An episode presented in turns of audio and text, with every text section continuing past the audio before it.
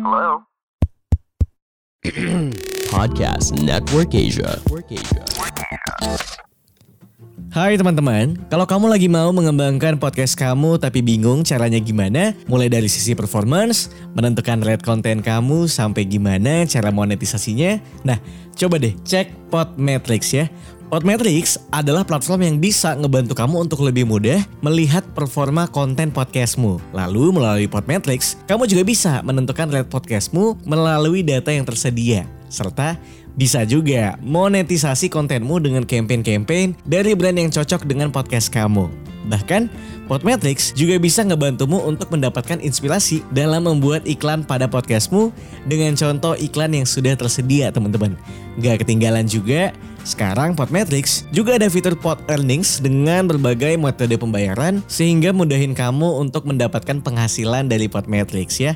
Jadi, kalau kamu seorang podcaster, pastiin kamu daftar Podmetrics dengan memakai Podmetrics referralku. Kamu bisa langsung aja cek di description boxku dan kamu klik link yang ada di situ ya. Buruan, biar kamu tahu gimana caranya ngasilin uang dari podcast. Hai teman-teman, nama saya Ridwan Dan selamat datang di podcast sebelum tidur Selamat pagi, siang, sore, malam semuanya buat kamu yang lagi dengerin ini di mana pun kamu berada Sama seperti aku yang Menjadi podcaster tuh enaknya kamu tuh bisa melakukan atau nge-take podcast tuh di mana aja teman-teman.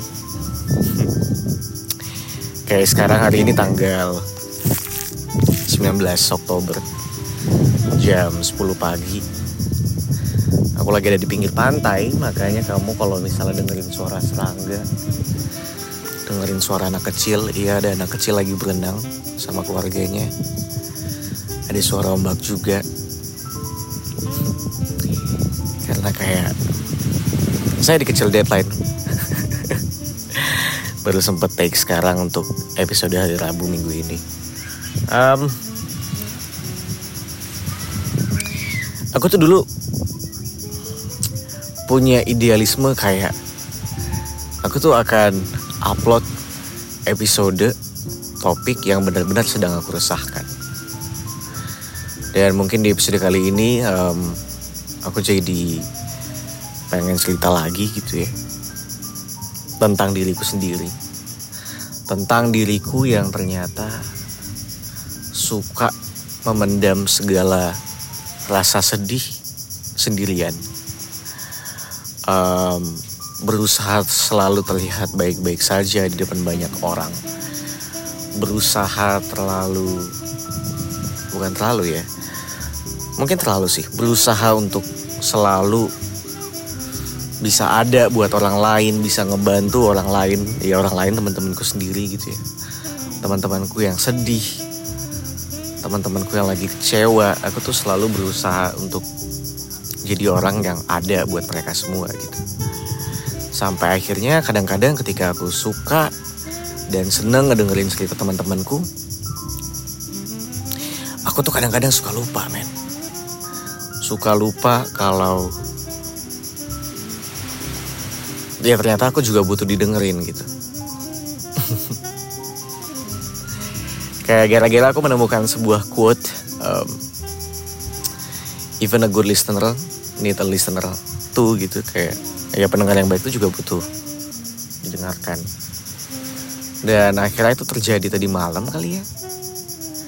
Aku bermalam di pantai ini by the way sama teman-temanku.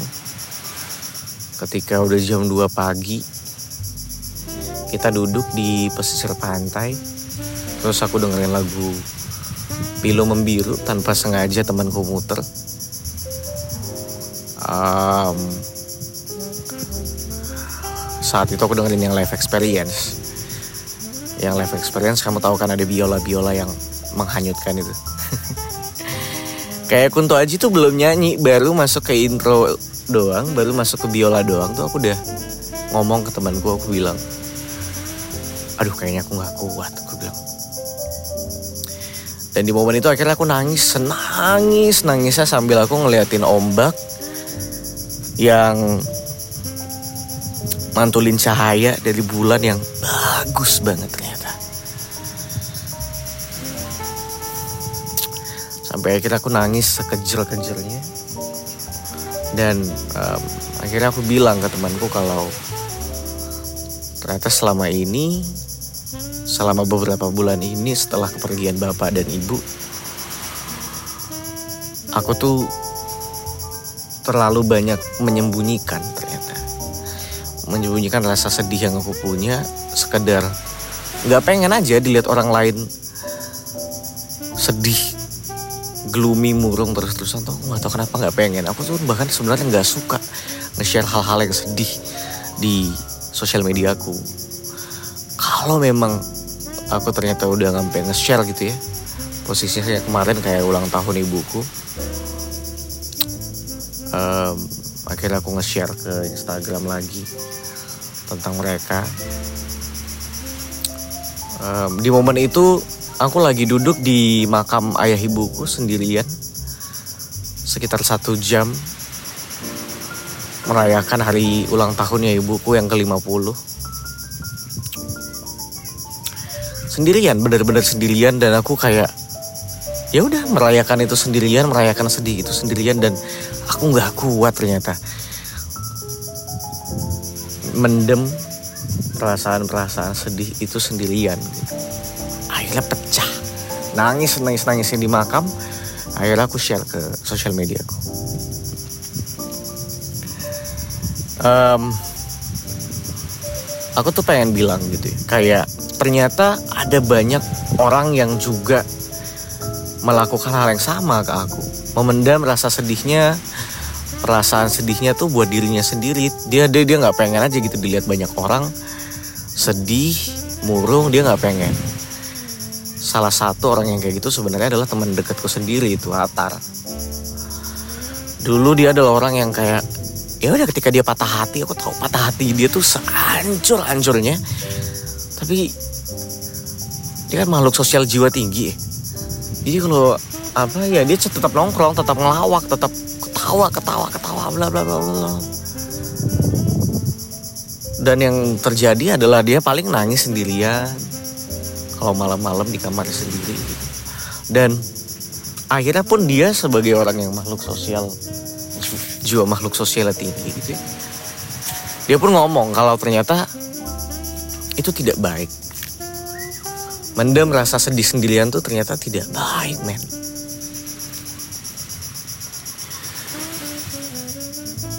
Sedih sekali rasanya. Kayak ketika udah numpuk senumpuk numpuknya kita pendem timbun satu persatu rasa sedihnya sampai akhirnya puncaknya tuh kayak duar. Langsung jembret nangis nangis nangisnya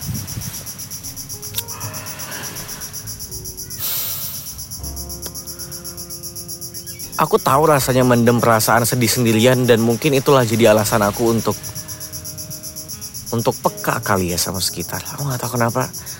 Kadang kalau aku ngeliat temanku yang lagi gloomy, lagi sedih, lagi murung tuh, rasanya kayak ya aku tuh pasti langsung nanya kayak kenapa. Karena kadang-kadang aku pikir orang-orang yang mendem rasa sedih sendirian tuh sebenarnya pengen didengarkan. Tapi dia nggak tahu mau cerita ke siapa dan nggak ada yang bertanya juga gitu. Nggak ada yang bertanya ke teman kita yang lagi sedih sendirian. Kenapa tuh nggak ada? Jarang men. Aku tuh juga menyadari itu ketika kemarin Mas Kunto Aji ngupdate di Instagramnya. Um, dia bilang dia cerita ada banyak orang yang patah hati kehilangan di bulan Juli kemarin kehilangan orang tuanya. Dan cerita ke Mas Kunto Aji tapi dia tahu kalau dia tidak sanggup untuk menanggapi cerita itu semua karena dia pikir dia bukan profesional helper untuk bidang itu. Akhirnya dia ngebuat konsultasi gratis kalau nggak salah. Kerjasama sama ibunda.id dan dia bilang satu statement yang akhirnya bikin aku nangis juga adalah karena ternyata yang terlihat baik-baik aja yang terlihat ketawa-ketawa aja di tongkrongan itu kadang deep inside jatuh sejatuh-jatuhnya cuma nggak ada yang tahu dan nggak ada yang bertanya aja gitu um, episode kali ini tuh aku cuma pengen bilang sebenarnya untuk kamu yang mungkin ngerasa sendirian. Same like me, aku juga ngerasa sendirian. Aku ditinggal ibu, bapak aku. Yang tadinya aku pikir mereka berdua adalah rumah buat aku pulang. Dan ketika mereka nggak ada, aku tuh ngerasa sendirian, men. Aku kemarin wisuda. Online memang. Tapi selayaknya wisuda, kita pakai toga.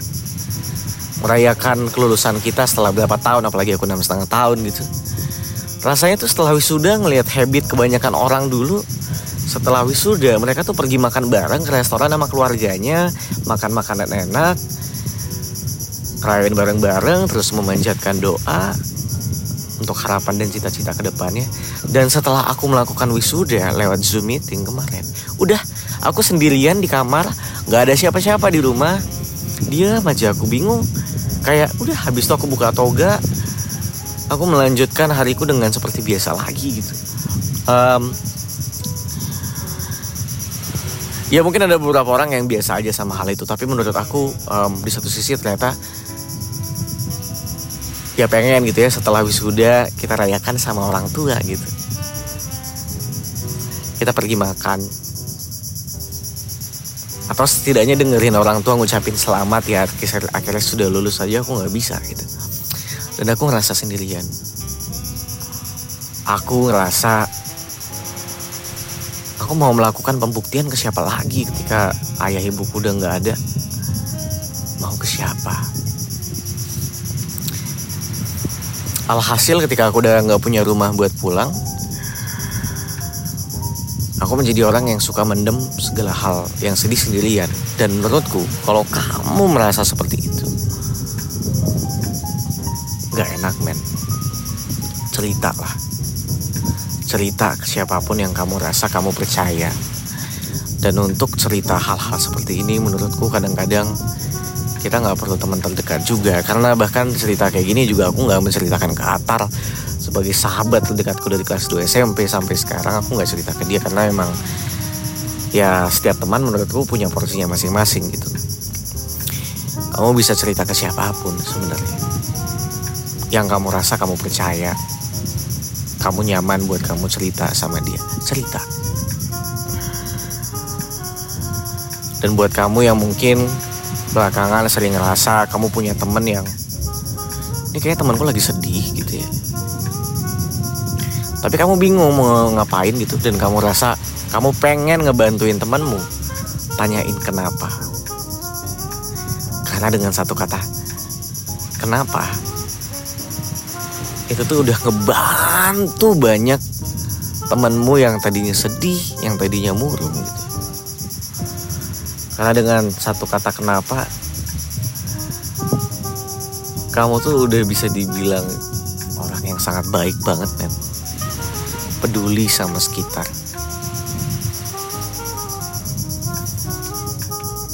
Anjing pernah nangis lagi.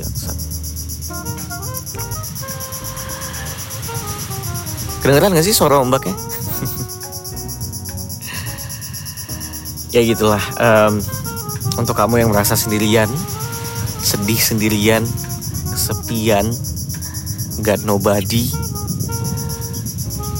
Percayalah sebenarnya tuh kamu tuh nggak nggak nggak nggak sendirian. Ada banyak teman-teman kamu yang peduli. Cuma memang belum timingnya aja untuk mungkin mereka juga belum berani nge-reach out nanya kenapa ke kamu. Tapi seketika itu udah numpuk numpuk senumpuk numpuknya nggak apa-apa main buat cerita menurutku dengan cerita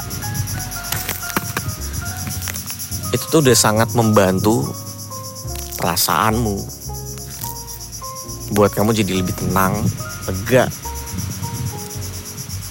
Ceritalah.